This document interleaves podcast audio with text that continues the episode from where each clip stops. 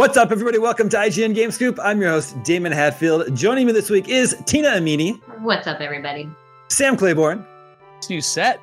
And Justin Davis. Scoop. We've got a great show for you this week. I know last week I said that episode 600 was coming up, but then I remembered, foolish me, I remembered that it's unlucky to have a 600th episode the week before Halloween. So we're going to save 600 for next week. And this is just an episode of Game Scoop. Not a numbered episode. It's an episode. Yeah. You didn't find out which one we missed?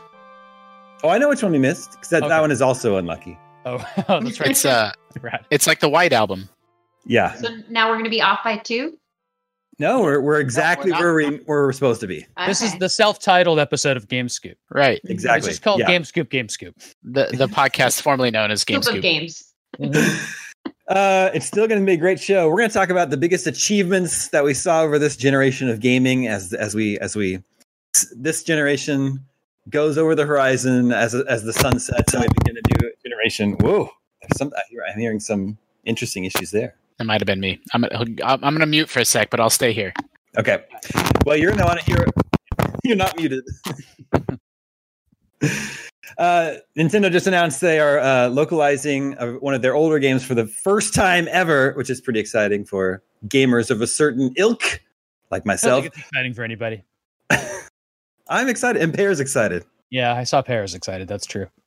But first, a little Hobbit humor. Okay. So Bilbo Baggins was suddenly awoken by somebody singing Don't Stop Believin. It was an unexpected journey. Okay. All right. Okay. So, good. And you break into song and dance. Because Journey, the band, wrote Don't Stop Believin. Thank you for explaining. We're bringing it home. The best jokes are the ones you explain afterwards. Mm-hmm. I've always said that. We begin with listener emails, so let's go ahead and check in with the listeners. Hey, listeners. Listeners, remember, you can always reach us at the email address, gamescoop@ign.com, just like Baker did. And first Baker says, this is the most efficient show ever. We're almost at 20 questions. That's what you can do when it's not a numbered episode. It frees you up. It's not even an episode. Damon. You know what we should do? Every April Fool's Day in my house, we eat the meals backwards. So we have like spaghetti for breakfast. Oh my gosh. It's crazy. So I think that we should do that next April. Okay. You know, one day your daughters are going to catch on that you're not doing ice cream for breakfast. That's true. You really should be starting with dessert. Yeah. They got to eat their growing foods first, even on a silly day. I do like the idea of starting with 20 questions, but working backwards. So give us the answer. Yeah, exactly. What are the questions that are associated? It's Jeopardy version. Like, I don't know if you guys have noticed this either, but we're getting the laugh track of John Borba right now, which is my favorite thing ever. I think we should keep it. I think so too. Because he's definitely laughed at my jokes, which I really appreciate. This episode of Game Scoop was filmed in front of a studio audience of one. Okay, Baker. Email from Baker, who says, I was a diehard 360 gamer, but in 2012, I got sucked into the tabletop board game scene and ended up entirely skipping the Xbox One and PS4 generation. Cool. Now I'm coming back and managed to successfully land an Xbox Series S pre-order. That's very impressive. Pretty excited since even the launch games will feel next-gen to me since I haven't played anything since 2013-ish. In preparation, I have resubscribed to GameScoop to try and get reacclimated to the current gaming landscape. I'm curious what y'all would say are some of the major advancements, graphically, user interface, peripherals, etc., that have happened in the last 7 years I've been gone, besides the obvious that it all just looks better. Great question. So hair looks better, faces look worse. Is that true? I know they still haven't really gotten lip syncing for the most part. Well, it's uncanny valley, right? The closer you get to realistic faces, the weirder they weird you out. And also, hair hasn't really begun to look better. Once they can get long hair working well, then we know we're at a good juncture with video games and graphics. I thought Final Fantasy VII had some pretty good stubble in it. Good stubble. Yeah.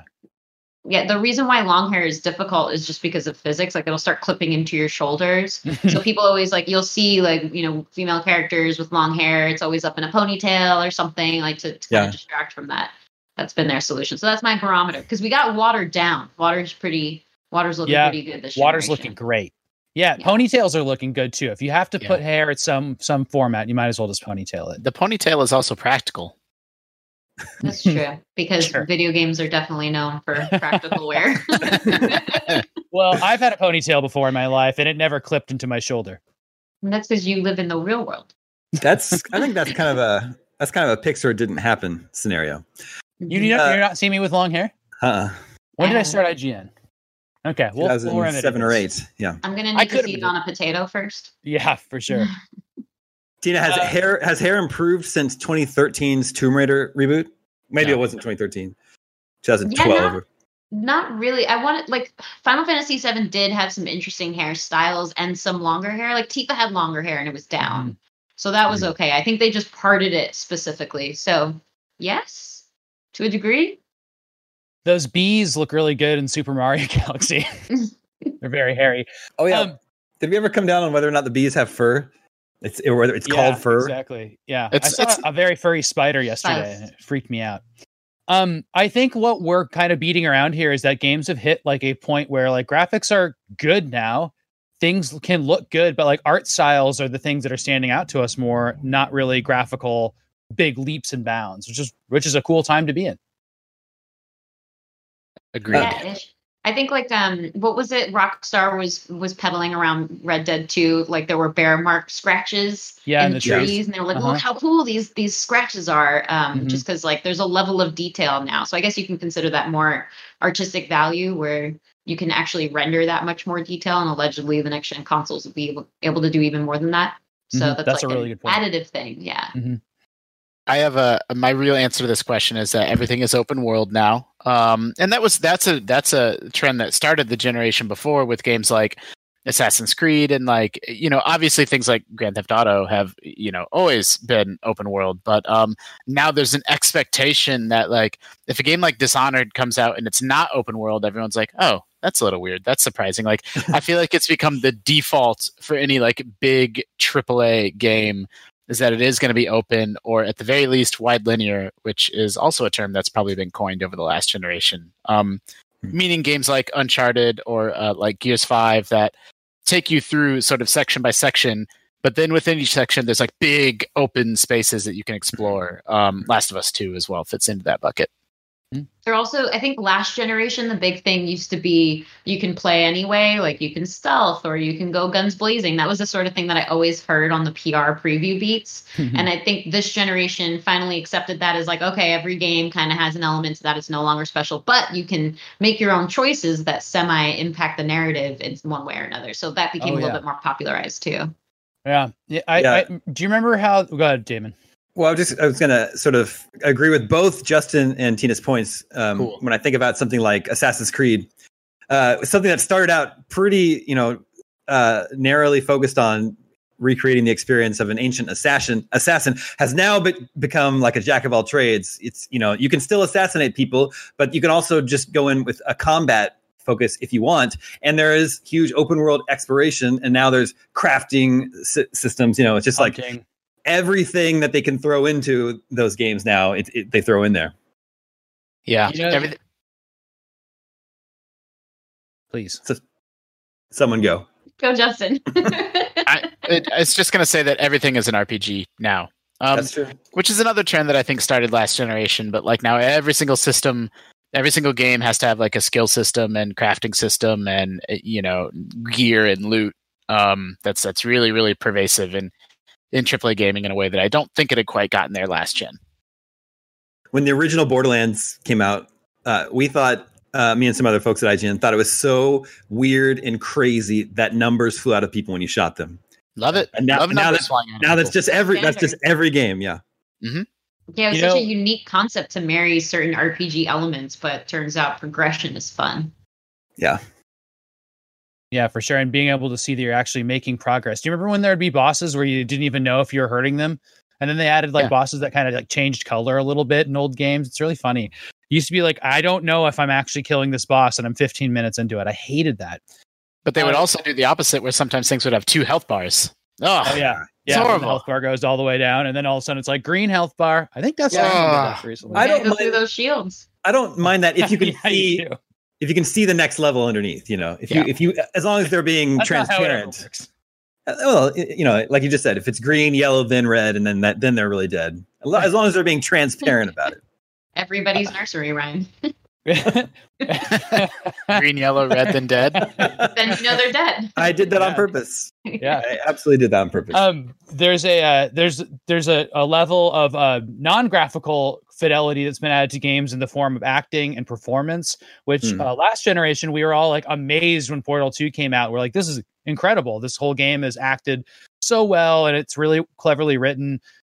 That's now in the most impressive games still have like really impressive amounts of that, but it's just blown up so much that even Assassin's Creed, like every line in Assassin's Creed when you're just walking around talking to people is like acted and well scripted and good. And like Assassin's Creed's like a AAA game, but it's like I expect that out of Red Dead a lot more than I expected out of Assassin's Creed, but we get it with Assassin's Creed now. And you get it with lots of games. Even indie games can be really well acted and scripted, even if they have like cartoon-like cutscenes or something like that. You know, a little mocap is more of a staple now. Even like using celebrities in your games become more of a staple too if you have a budget for it.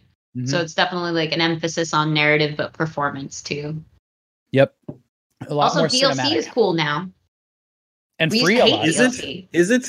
Yeah, I mean, DLC used to be like, oh, they're cramming this stuff in, and you know, nobody wants a half-shipped game. We're paying full price for it, but nobody has those complaints really anymore. I think people are excited. Like when the Control DLC came out, people were over the moon to have a reason to revisit it, and they kind of consider it as, oh, the developers are now working on this next project, and it's about sustaining that game's shelf life, not about squeezing more money out of you. Like, I think the perspective has changed, I guess. Mm-hmm. Yeah. Yeah. The perspective used to be, it's not on the disc. Why did I buy the disc then? And that like, you barely hear that expressed, if at all, anymore. And I think like, that's exactly what I look forward to. If I love a game, I'm excited that in 3 months or whatever, there'll be more content for it. And I definitely didn't feel that way initially. I was like, I feel like I just bought, you know, 90% of a game. Speaking of buying the disc, over the past generation, fewer people are buying the disc, and now the majority of game sales are digital. Mm-hmm. Yeah, for sure. And there's also like this, there's genres that have come and gone, and genres that are like really prevalent right now. And one that's prevalent right now is this is a more industry term. I know people don't know it as well, but it's games of service or Destiny likes, right? Mm-hmm. Where it's like, that is the whole point of it, is DLC and downloading stuff and making sure you're part of that game. And people kind of have like, it's almost like what MMOs were like 10 years ago. There's like kind of factional interest in those type of games. And like, you might just play this one game for a long time, but it doesn't have to be an MMO anymore. Mm-hmm. Borba brings up battle royales are also a feature of this generation too, and that became widely popularized and expanded into many other territories. That's and I guess true. The hero shooter as well, right? Mm-hmm. Yeah, which wasn't new, because like Team Fortress had done that, but you know, Overwatch certainly gave that genre a jolt of life, right? Games like Warframe, I believe. But battle royales, that's 100% like that's a contemporary thing. That if you didn't have a system over the past 7 years, like you haven't played a battle royale, because there just wasn't an example of one. Unless you're playing on PC or mobile, but sure. Yeah, your iPhone. Yeah, not Fortnite anymore. Well, yeah. Yeah, if you hadn't already downloaded it. I think a big trend in the indie gaming space has been the resurgence of roguelikes, spurred on largely by Spelunky, but then also games like Binding of Isaac. There's just so many roguelikes. I feel like every week there's new roguelikes coming out, and they're not all great, but there are a lot of really good ones and a lot of different genres. There's, you know, side-scrolling platformers like Spelunky and like Rogue Legacy, but then there's like turn-based strategy roguelikes like Into the Breach, and turn-based dungeon crawlers like Darkest Dungeon. So that's definitely something that grew over the last 7 years, I believe. Mm-hmm. And then with that, membership models too, where you can like subscribe to an online and a deals service with whatever your console of choice is and get bundles of things. Mm-hmm. Also backward compatibility. There's lots of new stuff this generation. Yeah, I was actually thinking about it, since Baker pre-ordered an Xbox Series S, Justin, we've talked a lot on this show about how great it is to get a console at the end of its life. Oh, it's the best. But like buying an Xbox Series S is kind of just the same thing. Mm-hmm. Yeah, because he gets access to every game in the Xbox One library. Mm-hmm. Yeah, you know, well, there's all those games on Game Pass, right? So I strongly recommend that he subscribe to Game Pass for a few months at least. But yeah, like the store like Xbox is so progressive in that way where I had a urge, this is over a year ago now, but like I had a real urge to revisit like SSX, and I was able to just, you know, our games like Symphony of the Night, and like that was an Xbox 360 live arcade game. Was just able to log in, buy it, install it on my Xbox One, the same as if it were a game released on that console. Like that seamless backwards compatibility is going to be a real godsend for someone that like dipped out of gaming and is now back. Mm-hmm. Speaking of remakes and Nintendo just, you know, doing old games all over again, that's been a theme too. Wait, what do you mean? Like specifically? For this generation, like, I guess they're not. I guess Baker's not counting Nintendo necessarily, but regardless, like this generation has had a lot of like reissuing of games or porting of games. Well, yeah, remakes. Yeah, it's the year of remakes, as we heard in 20 Questions last week. Yeah, exactly. I mean, seriously, that's like that was around before, but like now there's so much nostalgia packed into marketing, and like the way to, you know, like the biggest Nintendo game this fall is 3 old Nintendo games. I mean, that's and it's totally accepted. People were super hyped for it. Like they're just really, really pleased to get that package, and also really angry about what wasn't in that package because they wanted more remakes. I think you could also attribute the more mainstream focus of VR to this generation too. More towards the tail end, but that's certainly become a big staple of this generation. Yep, yeah. Was it Polygon that had the, I think it was Polygon, has that really interesting feature right now. As like VR has been 5 minutes away for like 8 years now. And like, it can't quite break through. Like everyone's like, it's right around the corner. And it never quite gets there.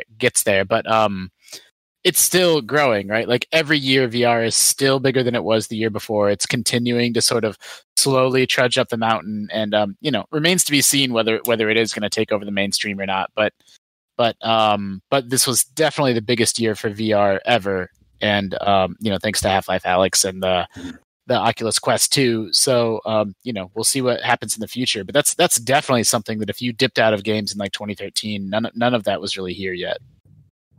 You know what you would have missed if you didn't have the last gen is you would have missed the Kinect, which was really strange. That was a really weird time. Well, but the Kinect was on 360. Yeah, that's true. But it came with the Xbox One. Yeah, for a time. Do you think it hooks up to the One S? I don't know about that. That's interesting. I don't know. Huh. I wonder if he was only doing board games, I want him to write back in and let us know. Like he's probably playing Pandemic Legacy and Gloomhaven and all the big AAA hottest board games. I want to know more about that. What about something that's become ubiquitous in any open world game is a photo mode. Oh yeah, photo modes. Yeah. Just Ghost has the best one. Ghost is really good. I just played through the part in Breath of the Wild where you get like a camera and they force you to start using it and stuff. And I didn't remember this, but in that game, you know, you can complete that game by taking like 1,000 photos of like every single animal and dragonfly and blade of grass, which is so crazy. You can complete the game by doing that? Well, no, it's like if you're going to 100% it.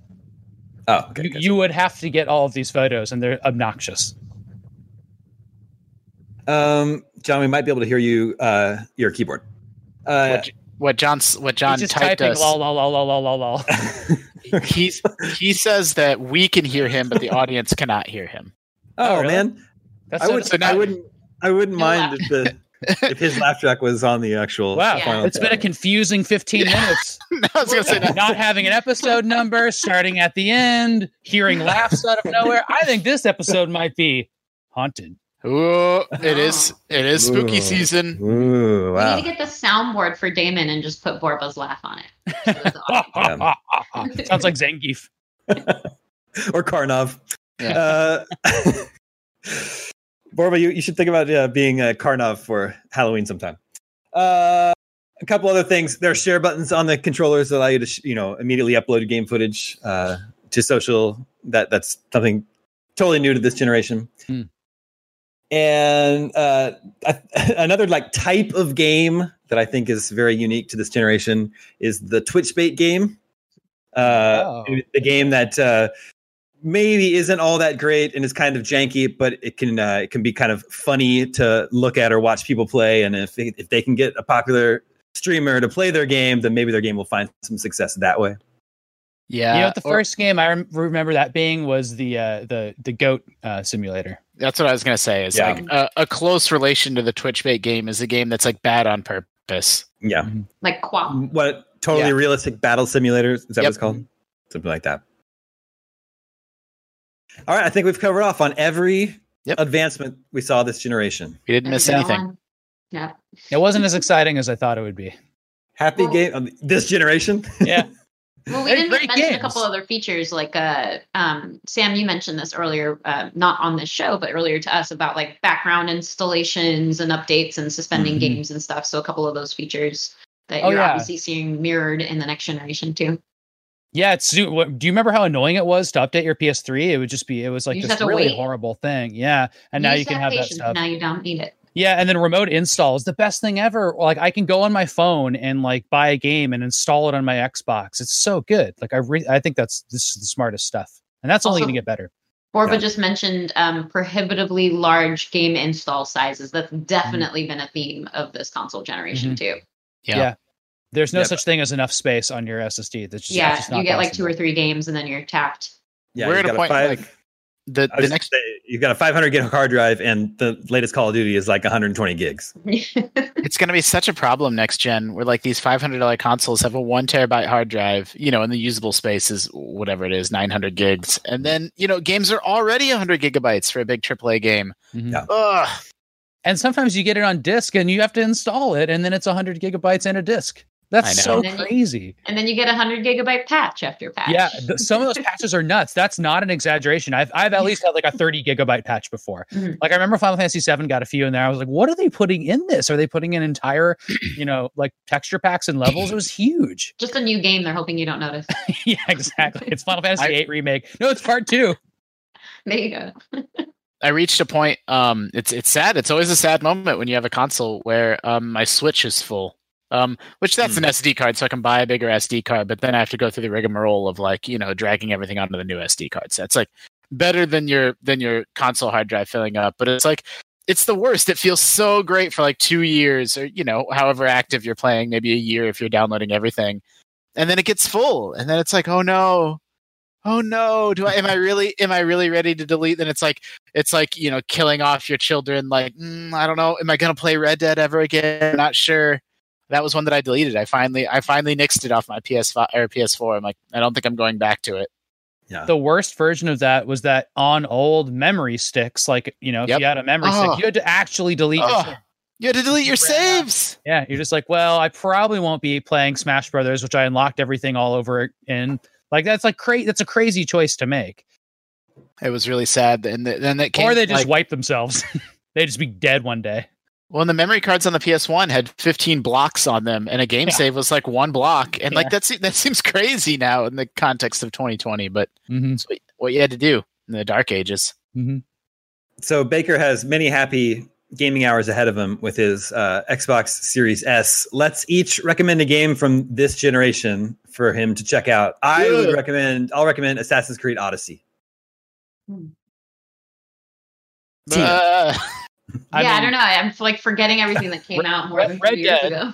Red Dead's an obvious one. Yeah.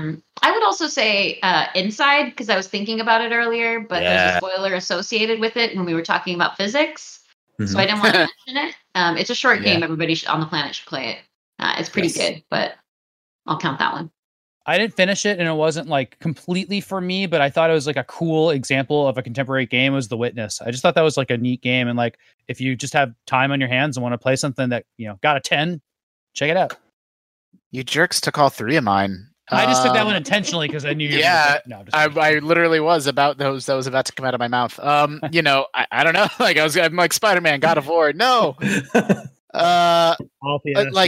Well, it's still in my backlog, but I really, really want to play Gears 5 and hear nothing but great things about it. And, you know, when next gen comes around, that like I'm super excited to like go back and check out Gears. And I'm glad that franchise is, I was going to say turned around. I don't think it was ever bad, but like, you know, I'm glad that it's still putting out really, really great experiences that people love. Yeah. Also, Borba says Witcher 3, which I also highly recommend, even though I can play it on Switch. Yeah, Witcher 3. And Metal Gear Solid 5. I was going to say, As an honorable mention, Metal Gear Solid 5. Oh man, Witcher 3 is so great. Okay. Let's check in with saying goodbye to Justin. Yeah. He is He was it was a cat asking to get out. Oh no, asking to come in. Yep. Yeah.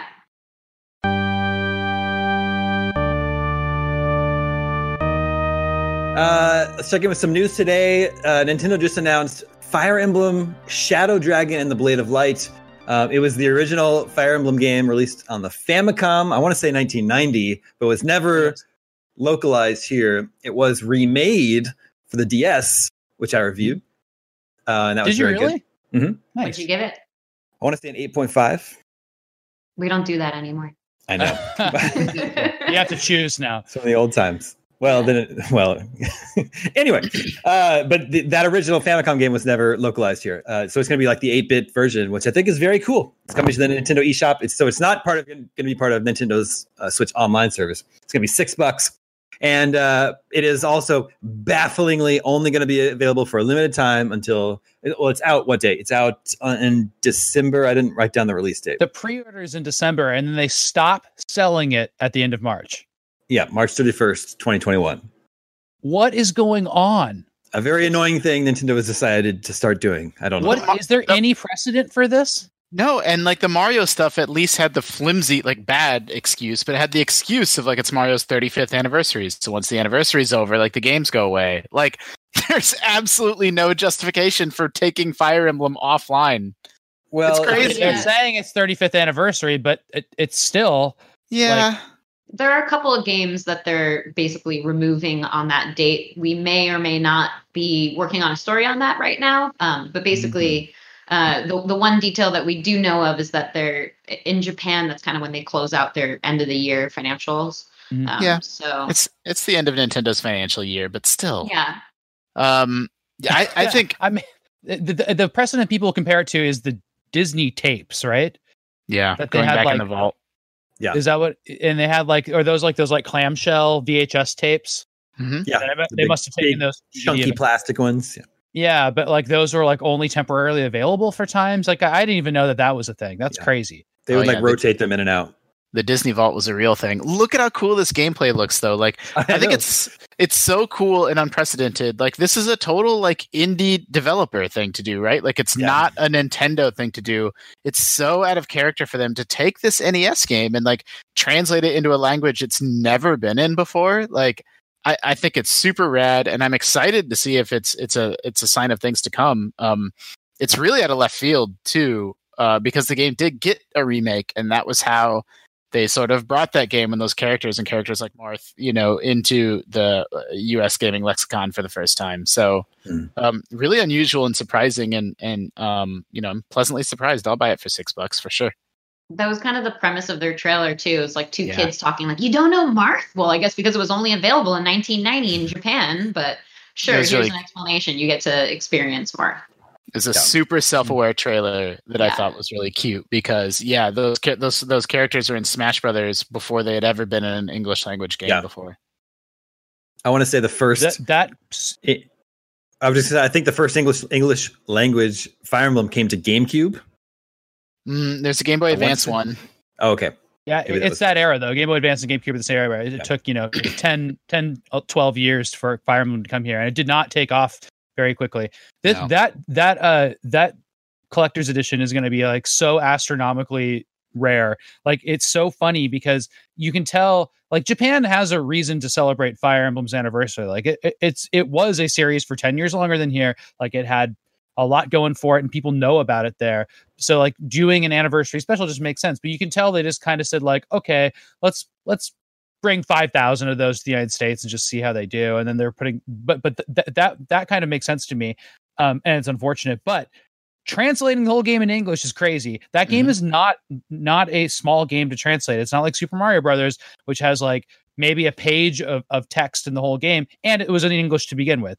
Like, this is crazy. It's whole storylines they translated, and on the NES that was really difficult to do. Yep. There's like character limits, and the way that Japanese characters work versus English characters, like that, it's all difficult to do that. And you saw the result of that on the NES. Like, it wasn't done well. There's like tons of problems with localized NES games. So the fact that somebody went into this basically ROM and ROM hacked it is just crazy. Like, it must be they must have had to take it and just tear it apart and just kind of build it like the NES Remix games from scratch. Yeah, that's exactly what I'm curious about, is did they go in and modify that original ROM and like shove the English language in there, meaning that it has to, all the text has to fit in the same number of character boxes? Yeah, can you dump it onto an NES cartridge now? Yeah, that's my exact question. Maybe they did treat it more like NES Remix. We're like, well, okay, it's not actually an NES ROM. It's just like, you know, it's got a different set of code powering it under the hood. We'll have to see. That collector's edition this afternoon, as we recorded this, went up for pre-order on GameStop.com and sold out in like 8 seconds. Wow. The anniversary edition, it's $50. It includes an actual physical NES box with an NES game pack and the sleeve, and a like crystal clear though. It's not like a playable cartridge. Yeah, it's not. It's an art piece, Nintendo calls it. Acrylic art piece. It also has a 222-page art book and a mini Nintendo Power issue. Yeah. Or they call it retro collectible, so like I don't know. It's so cool. It's only in air quotes, but like it's only $50, which is like, you know, seems like a pretty good deal if you're a big fan. And I'm glad that they specified the page count for that art book, because I have seen a lot of collector's editions that like it comes with an art book and you get it and then it's just a flimsy piece of junk.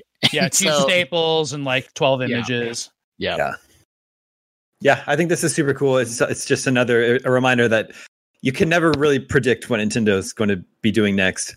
No, you can't. I like Fire Emblem, and I really love turn-based strategy games, but I don't think I played one on the NES ever. It's probably more of a 16-bit game, and it's cool seeing like the two characters at the top of the screen, you know, about to do battle with each other. It immediately brings to mind the Shining Force series on the Sega Genesis, which was probably, you know, close to my first introduction to that whole series. So I don't know. I'm really excited to check out how that plays in an 8-bit game.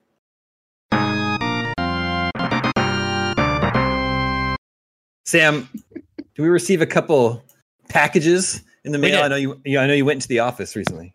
Yes, I did. So to the Game Scoop crew, we got a package, and I'll split these up. I'm going to do one this week. This is from the Caraway Tea Company.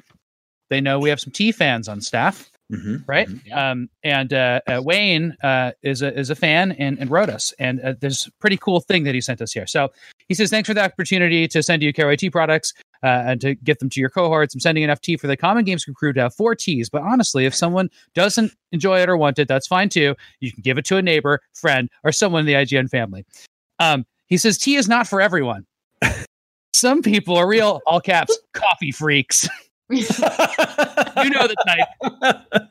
Anyway, that's enjoy really the good teas. All right, so I'm going to go through them, and then he said some nice stuff. And okay, so there's a brewing guide for teas here. All right. Wow, this is and hardcore. So it has like the first one. The first one is called Princess Peach. Let me find one. Here we go. Sorry, my wrist was not positioned to do that right. So there's Princess Peach. Mm-hmm. Wait, is this like officially licensed? I was gonna say I'm a little.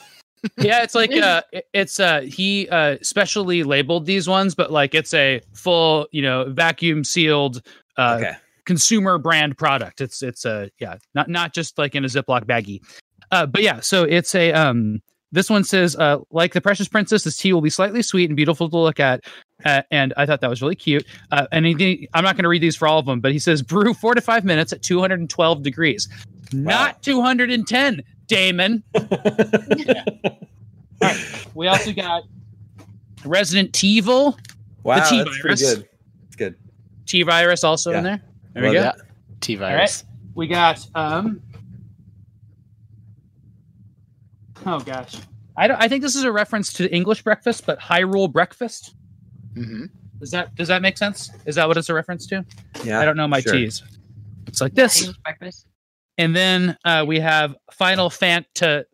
Took a few steps. Yeah, and it looks like this. So Final Fantasy Tea is, it has the ingredients too. It's like organic green tea, organic calendula petals, blueberry pieces, blue mallow blossoms, raspberry granules, jasmine flowers, natural blackberry, jasmine flavor. That's a lot of stuff going on in this Final Fantasy Tea. And then finally, he, because all of these had good names and he knows we're a big fan of jokey names, he gave a list of the names that he didn't use. Oh, orange. Wow. The rejections. Yeah. Samus Orange. Okay. The Blueberry Bomber, and I hate the Blue Bomber. I think that's so funny. God of Warange, and that's just orange. It's cute, right? All right. And John Borba liked that one. Then we have Green Hill Zone. I guess it's because green tea, right? Green Hill Zone. Yeah. That's from Sonic. Wario, you gonna drink that tea? What? I can. These are a little bit of a stretch. Teenage Mutant Ninja Turtles 4, Turtles in Time. Wow. Okay. Bionic Comango. Okay, that one I like. Mm-hmm. I there's a lot more of these. How many more of these are there? I'm not going to go in anymore. I'm gonna leave some to the imagination. Okay, but I will leave you with Camo Miles Tails Prower. Good. So that's Sonic's. That's pretty good. I do have to say, miles per hour with chamomile. You see what's going on there? Mm-hmm. I can explain this more. I am a little disappointed. What's the name of our sender? Wayne. I'm a little disappointed that Wayne didn't go with a tie-in with the video game Steep. Man, let me see if there's just Steep in there. Yeah. Anyway, he says. He says you're number 519 fan and number 26 nemesis. I don't know what that means. And he says, P.S. all teas lovingly prepared by my coworker and fiance Julia Amberg. And P.S.S. we usually outsource labels for customers, so the quality isn't the best, but we tried our sweet little NY heart's best. He's from New York, so they do these custom teas for people. That's their business, which I think is really neat. Anyway, thank you for the teas, and then we have some big tea fans on the staff here that we will get these to. Yeah. That's very cool. Are they loose leaf teas, Sam? I don't know what that means. What do you think? They are. I've been meaning to get one of those metal steeper things. I thought you just put this whole thing in your mug. Oh, yeah, plastic and everything. All right, that's been Tea Scoop. I have one for next week as well. Okay. Is it also tea? Please be excited. I called it Tea Scoop.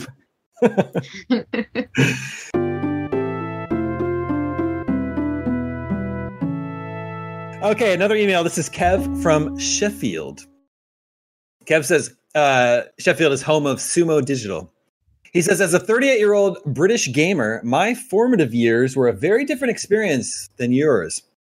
I often hear about these days on even brilliant game shows such as your own, and I just wanted to raise this as I feel it's a part of gaming that isn't really recognized. Growing up, it was very rare to meet people with an NES. No one ever mentioned Contra or Mega Man, whole host of other games that now have risen to classic status. We didn't have the video games crash. We never buried anything in the moors, which is the closest we have to a desert, I believe. We never had the experience of not owning a lot of games because tapes and discs were so cheap in comparison to carts. So the Amiga, Commodore 64, Spectrum, Acorn, Sinclair, Amstrad, Atari ST, even the BBC Micro are machines that are hugely important. And whilst it might not look like a fantastic era in retrospect, without it, we wouldn't have had Grand Theft Auto, Wipeout, Tomb Raider, Football Manager, Total War, XCOM, anything made by Rare, and a whole host of others, all of which are titles from British and European studios who trace their roots back to that tape and disc scene in some form. I hope you read this out. If for no reason, then it would be cool to hear the names of my favorite machines on my favorite podcast. One's called an Acorn. Yeah. That's so cute. Yeah, it's interesting to think about. Gamers who grew up in the 80s, early 90s, just having different experiences based on where you live. Yeah, I mean, once Jared Petty didn't work here anymore, we kind of stopped hearing about the ZX Spectrum as much as we used to, didn't we, when he was on the show? Yeah, that's absolutely true. I would. Yeah, there was an era of Game Scoop in which we were very representative of obscure British PC systems. We are just past that. So if you missed that era of British PC games, like our question earlier, he just answered what you missed, which I think is really convenient. Now we know. It's true. some of those games made their way over onto like DOS. And so I have some memories of them from my youth, but no, like obviously, all of us were playing games on the NES or on other home consoles. Yeah, sure. It blew my mind the first time there was like a rare collection here where it was like, oh, I thought I was going to be seeing Battletoads and stuff like that. And then it was like all this crazy PC stuff. They made so many games and they're like pretty neat. Yeah, you gotta wonder, like console wise these days, like kids that are growing up with this generation or the last few generations of consoles, like dependent on what your parents decided you were going to be committing your allegiance to, like what was your experience like versus a friend's. If you don't have, like if you're strictly PlayStation or strictly Xbox or whatever else. I think that's why a lot of people grew up with Halo or not. Based on that.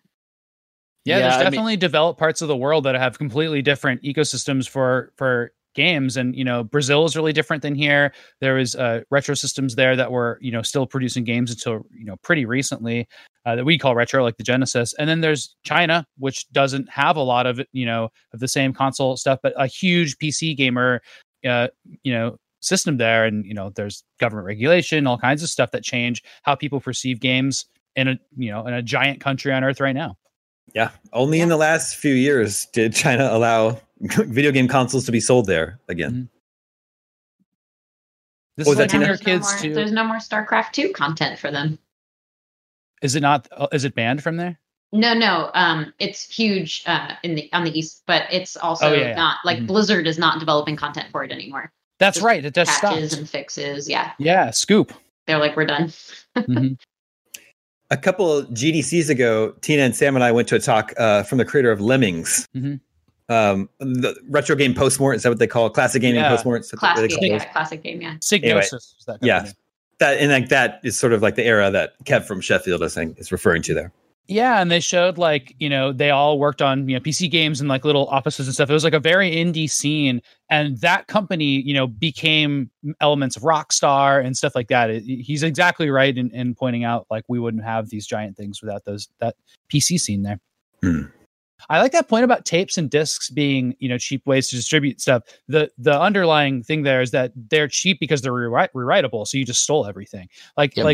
We were unable to do a lot of game bootlegging in the United States when we were all growing up, because like if you had a PlayStation 2, you probably just got used PlayStation 2 games. You didn't get a bunch of burned PlayStation 2 copies, but boy, it was not like that before 1990 on PCs. And even in the 90s, right? Everything you got was stolen. And that's still like a huge underground market for cracked PC games, obviously. But man, if that's all you had was like big discs of free games, like that's pretty cool. Extracurricular activities. A couple episodes ago, I commanded Scoop Nation watch Cobra Kai on Netflix. If you have finished Cobra Kai and you're looking for something else, I finished season 2 of The Boys, and it's really, really good. Highly recommend it. It is well documented on the show that I like blood and guts, and The Boys is a satisfactory show for me. Tina, have you watched season 2? Yes, and they somehow manage to one-up themselves every single episode as far as the blood and guts go. You're like, what is it possibly going to be next time? Just a sea of blood at every scene. But they did it. And aside from that, I think it's a really good show. Did you enjoy it? I did. I loved it. And I just finished season 1 of Cobra Kai because it's literally the only TV show my oldest brother will watch. And he has been rewatching every single episode with me. Are you into it? Very much so, yeah. Cool. I mean, I liked Karate Kid growing up. I love that they're playing into the he deserved more, and like actually making a whole show out of it. There's an interesting dichotomy of like person who grew up in that time period and is now confronted with students of a more woke culture, and some of that dynamic being played out, which is probably relevant to a lot of Americans these days. Yeah, so it's interesting. Yeah, it's great. So that's on my to-do list. That's my next up. I just finished Avatar. I'm going to do that next. But I'm thinking about taking... I don't know whether to do this yet. I was wondering if you guys have watched it, but I kind of want to watch the new Haunting season because it's a spooky time of year. Yeah, I'm a big fan of horror, but I'm like 7 episodes in and it just hasn't really struck me. Oh, really? Okay. Basically, yeah, it's just different than the first or the first whatever the first haunting series from last year. Yeah. It's obviously a different context for this time around. Mm-hmm. But our review mentioned something that I kind of agree with too, which is it's just got a much slower pace and it doesn't have the same kind of scares or thrills. So it's just slower. Okay. Mm-hmm. Pear says it's a 7. A 7? Yeah. That's Pear's rating. Yeah. I'll give it a score when I'm done with it. Yeah. I'm still pushing through. All right. That's good. But that helps me make my call. But then what do you think of Avatar, Sam? I loved it. It was so good. It gets better and better too. Like they kind of rethrow all of the same relationships at each other and mix them all up, and everybody, you find a different side of everybody except for Zuko's sister, who's just evil the whole time. And it's really, really fun. And I really like how it wrapped up. And then I hated the very last scene. I thought it was very gross and weird. Gross. Wow. Yeah. I forget what the last scene was. It was the kiss. Yeah. It was a kiss. Yeah. It was all building towards that. It did build towards that. It just felt very strange. And I was surprised that it ended up that way. But I did like how the rest of the series resolved. And there's so many elements, like you were mentioning for Cobra Kai, with Star Wars in it. And I know that team went on to work on the Star Wars cartoons. If you can, I also loved Lovecraft Country. And I think unpopular opinion, but I like Raised by Wolves too. Oh, is that unpopular? No way. That show's dope. That's great. Yeah. I've heard some people like pass on it fairly early on. And it is weird. Like the first episode, you are kind of weirded out by it. Like, what are these androids and these like futuristic costumes that are just really form fitting? Like, what's the point of this? But once you get beyond the first episode and like actually accept the universe and the lore and the costume work and whatnot, then it gets really good. The Davis household loves Raised by Wolves. Wow. Good to know. That's the Ridley Scott one. Mm-hmm. Is that right? Okay. Well, he did the pilot episode. Okay. Was it all released at once or is it in season? It was week by week. Okay. Then now it's all done.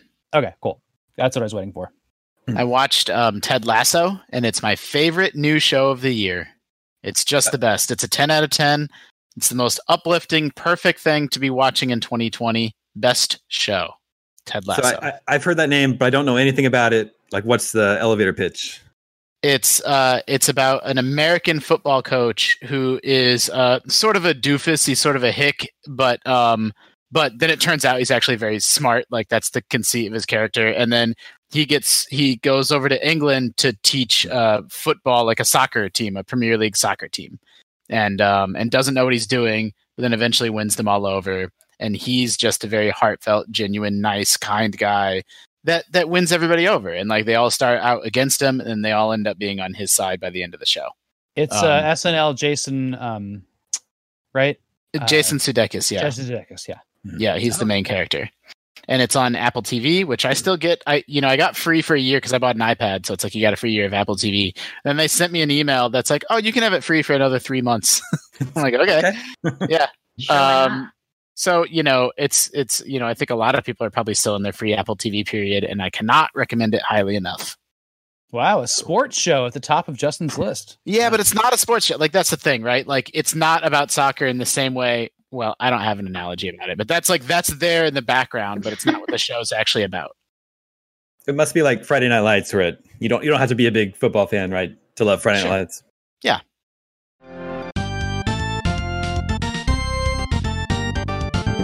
Okay, and that brings us to video game 20 questions. Our suggestion this week comes from Joshua No, and he actually has an easy mode and a hard mode. I know two of us have a hard out at 3:30, so we'll start on easy mode and we'll see how it goes. Let the questioning begin. We don't get like a sentence to. No, there are no. He didn't provide any meta hints. We got too many hints last time, so although decided no more sentences. This is supposedly an easy mode game, so right. Is it a spooky game? No. Then why did you pick it? What time. We're Halloween all wearing Halloween elements. Not yet. The guy said he wanted something spooky. Is it from this generation? No. Is this a 90s game? No. Bleh. Is it a platform exclusive? Yes. Is it exclusive on a Sony platform? No. That's 5. Is this a Nintendo game? No. Well, I thought it was easy mode. Is this exclusive on an Xbox platform? No. Oh, no. So PC? I think it's Angry Birds. Should we say, is it a mobile game? I don't really think it's Angry Birds. Is that easy mode? Yeah. Mm-hmm. We never talk about mobile games, so that feels like it wouldn't. Well, it's either from a weird system from before the 90s, before the console wars mattered, or it's on a Sega system, or it's on a system after 2000. But it wouldn't be a Sega system if it's not a 90s game, probably. I mean, it could be, obviously, but like unlikely. I don't know what that leaves us with. PC. Is this a PC exclusive? No. Damn it. I feel like we're burning questions on this easy one. Well, let's figure out what exclusive it is. Is it a Sega game? No. All right. Maybe it's an arcade game. Is it a mobile game? No. And that's 10. Oh, boy. Is it an arcade game? No. What are you doing to us? I'm not doing anything. Joshua Noe is doing this. So hold on. Let's take a beat. I guess it's a TurboGrafx game. Yeah, it's not. It's not a 90s game, and it's not a current gen game. I think it's unlikely to be a 2000s game because it's also not a Sega, Nintendo, Xbox, PlayStation, mobile, arcade, or PC game. Is this from before 1990? Yes. Oh, okay. So Atari, yeah, it's something Atari or ColecoVision or something. Is this an Atari exclusive? Yes. Great. You know, that's actually kind of hard because everything came to everything. To not be on arcades. Yeah. Oh yeah, that narrows it down. I mean, E.T. Adventure. Is this based on a license? Yes. Is this game notoriously horrible and just really, really, just truly bottom of the barrel? Yes. That's 15. It's E.T. Right. It is E.T. It is E.T. for the 2600. 1982. Nice. Man, we almost got worked there. Mm-hmm. Mm-hmm. We went down a bad path. All right. Well, that was your warm up for hard mode. Oh boy. God.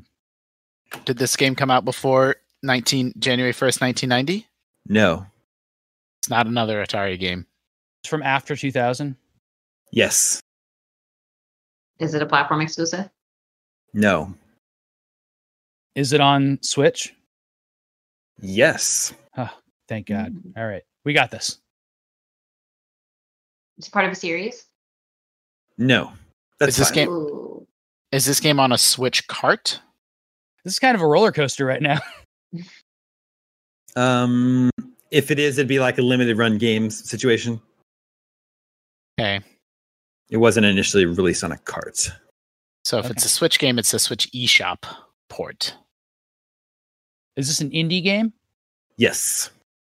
Is this an indie game developed in the United States? No. Does this dev have any other game? That's a good question. Mm-hmm. Not that I know of. Yeah, because like Stardew Valley and stuff like that. Yeah, although I think, maybe he's not. He might be Canadian. I don't know if he's in the U.S. But okay, was this game developed in Japan? No, that's 10. Could be Undertale. Yeah, I think I don't know if he's in the U.S. either. If Toby Fox is here, I don't know where he lives. Huh. Oh, so this developer has made other games. I just didn't realize they were the developer of these other games. Okay. Okay. Noted. Is there a strong narrative element to this game? No. Is it a roguelike? No. I think it's Ding Dong XL. Did you make that up? I don't even know what that is. What are you talking about? Yeah, we played it every day. We did it every day for like a month. Yeah, it was on the show. I have a shirt. I don't recall. That's the game with the ball thing bouncing back and forth. We have to dodge the shapes that we played on the big TV that we played for like a month. Yeah. Ugh. That game's great. I've bought that game 3 times now on my computer, Switch, and phone. It's on Switch though, so is this like a high score driven game? No. But it's also not narrative, huh? And not narrative. Is it a roguelike? No, we asked that already. Oh, that's sorry. Right. And no. Yeah, what was it?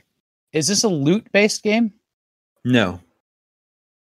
Does this game have like a 8-bit like 8 or 16-bit pixel aesthetic to it? Yes. Wait a minute. That's 15. Yes, that's 15. What was that platformer? What was the platformer? Mutant Muds? Yeah, that's not what I was thinking of. I was thinking of the ninja one, that Katana Zero. Is that right? Oh yeah. Yeah, Katana Zero, and then there's also the Dig games. Yeah, SteamWorld. Is Katana Zero the one that switches between 8 and 16-bit, or what was that game? Yes, it did that. I think so. Okay. But there was another game that did that too. It's where you can rewind time. What? In Katana Zero. And you rewind it to like an 8-bit look, right? No, I don't recall any of that. You can, like, if you mess up, you can rewind your moves. Like, I might be thinking of a different game. Style. Yeah. There was some game that came out recently that had both art styles in it, and it was like the first half of the game and then the second half. Is there like ninja fighting in this game? There is there's a ninja in it. Okay, so it's not Katana Zero then. Maybe it's a Nidhogg game. Oh yeah. Are Nidhogg games on the eShop? 2? I don't know. There's a ninja in the game, but Damon won't commit to ninja fighting. Is this a two-player, or is this a competitive two-player game? No. Like, all fighting games would be that, for example. Mm-hmm. So we're assuming single-player? Do we have 3 questions left, Damon? You have 2 questions and a guess. Shoot. Is it helpful to know? We don't know that it's a platformer. Or like a 2D side scroller. Yeah, I'm just assuming that. Yeah. Let's go down the ninja path. There is a ninja in the game. Maybe it's like a boss or a singular enemy. And it is hard mode, so it's probably unlikely to be Katana Zero or something that's like a little bit more well known. Kitty agrees. I actually don't know if you actually kill stuff in this game. That's not narrative though, so would it be? Maybe it's puzzle. Got a ninja in it. Yeah. Could it be that game that Damon likes? Put a ninja and not fight. Yeah, like that puzzle fighter type stuff. What's the bubble bobble puyo puyo type thing? Does that have characters in it? No. Bust a move. I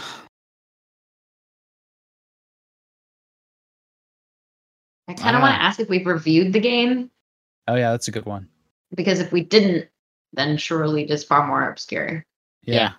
Yeah, that's great. Or if it was well received. Yeah, you should ask if we reviewed it. I think that's good. That's good. Okay, did we? Yes, look at that. Of course we didn't. Hold, please. Kitty, just wait. I hope we did. Should we ask if it's a spooky game? I think you asked. Oh, wait, you asked that the last round. Okay. Yes. We reviewed it. IGN did review it. Should we ask if Tom Marks reviewed it? Probably. Can we phone a friend? Yeah, exactly. If we guess the reviewer, can we call the reviewer? It could still. We should have one of those options for hard modes. Phone a friend or whatever. Pretty cute. Like what is the name of that game? I think it's probably that game. Which one? The one that has both 8-bit and 16-bit modes in it. Kitty. Is this a platformer?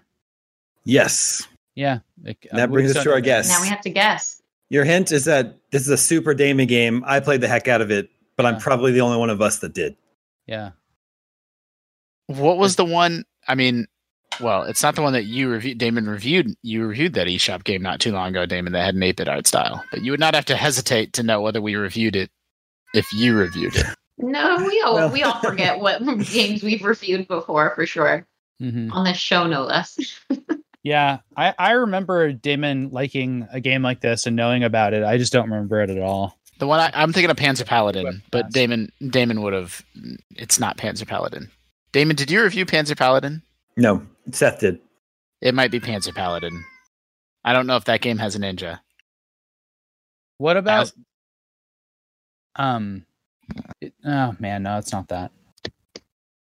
Because that would be obvious. I think we would, because I'm thinking of roguelikes like Dead Cells and stuff like that. So it's not that. Could be Dead Cells. Yeah. Oh, I guess that's a roguelike though.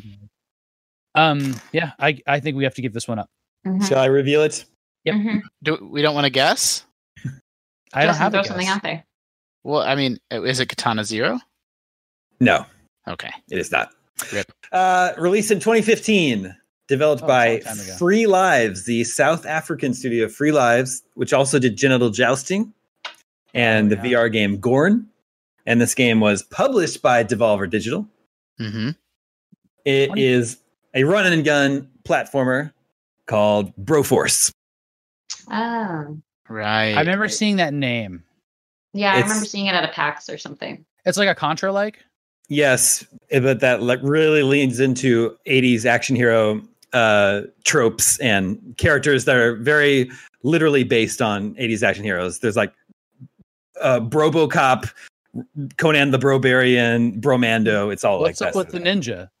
They're like, it's like there's Chuck Norris in there. There's Van Damme in there. So one of those guys has got to be a ninja. Those aren't ninjas. You don't even know for sure that there's a ninja? There's Bruce Lee in there too. There's got to be a ninja in there. I'm confident there's a ninja in Broforce somewhere because there's so many different characters. Okay. Yeah, I didn't play it. I looped that game in with like what was it, like Super Time Force, and like there's those games had like a resurgence there for a hot second. Yeah, for sure. And The Messenger is the game you're thinking of that switches between 8 and 16-bit art styles. That's right. Yeah. Not lording it over us. Nope. And there you go. Now you two of us have 7 minutes to do whatever they want with before their 3:30 meeting. Everybody, please be excited for next week's Game Spook episode 600. Apparently, Sam will have another tea scoop for us. But that is all the scoops that we have for you this week. Thank you to Tina. Thank you, Justin. Thank you, Sam. Thank you, Borba. Remember, you can always reach us at the email address, gamescoop@ign.com. My name is Damon. This is IGN Gamescoop. And we're out.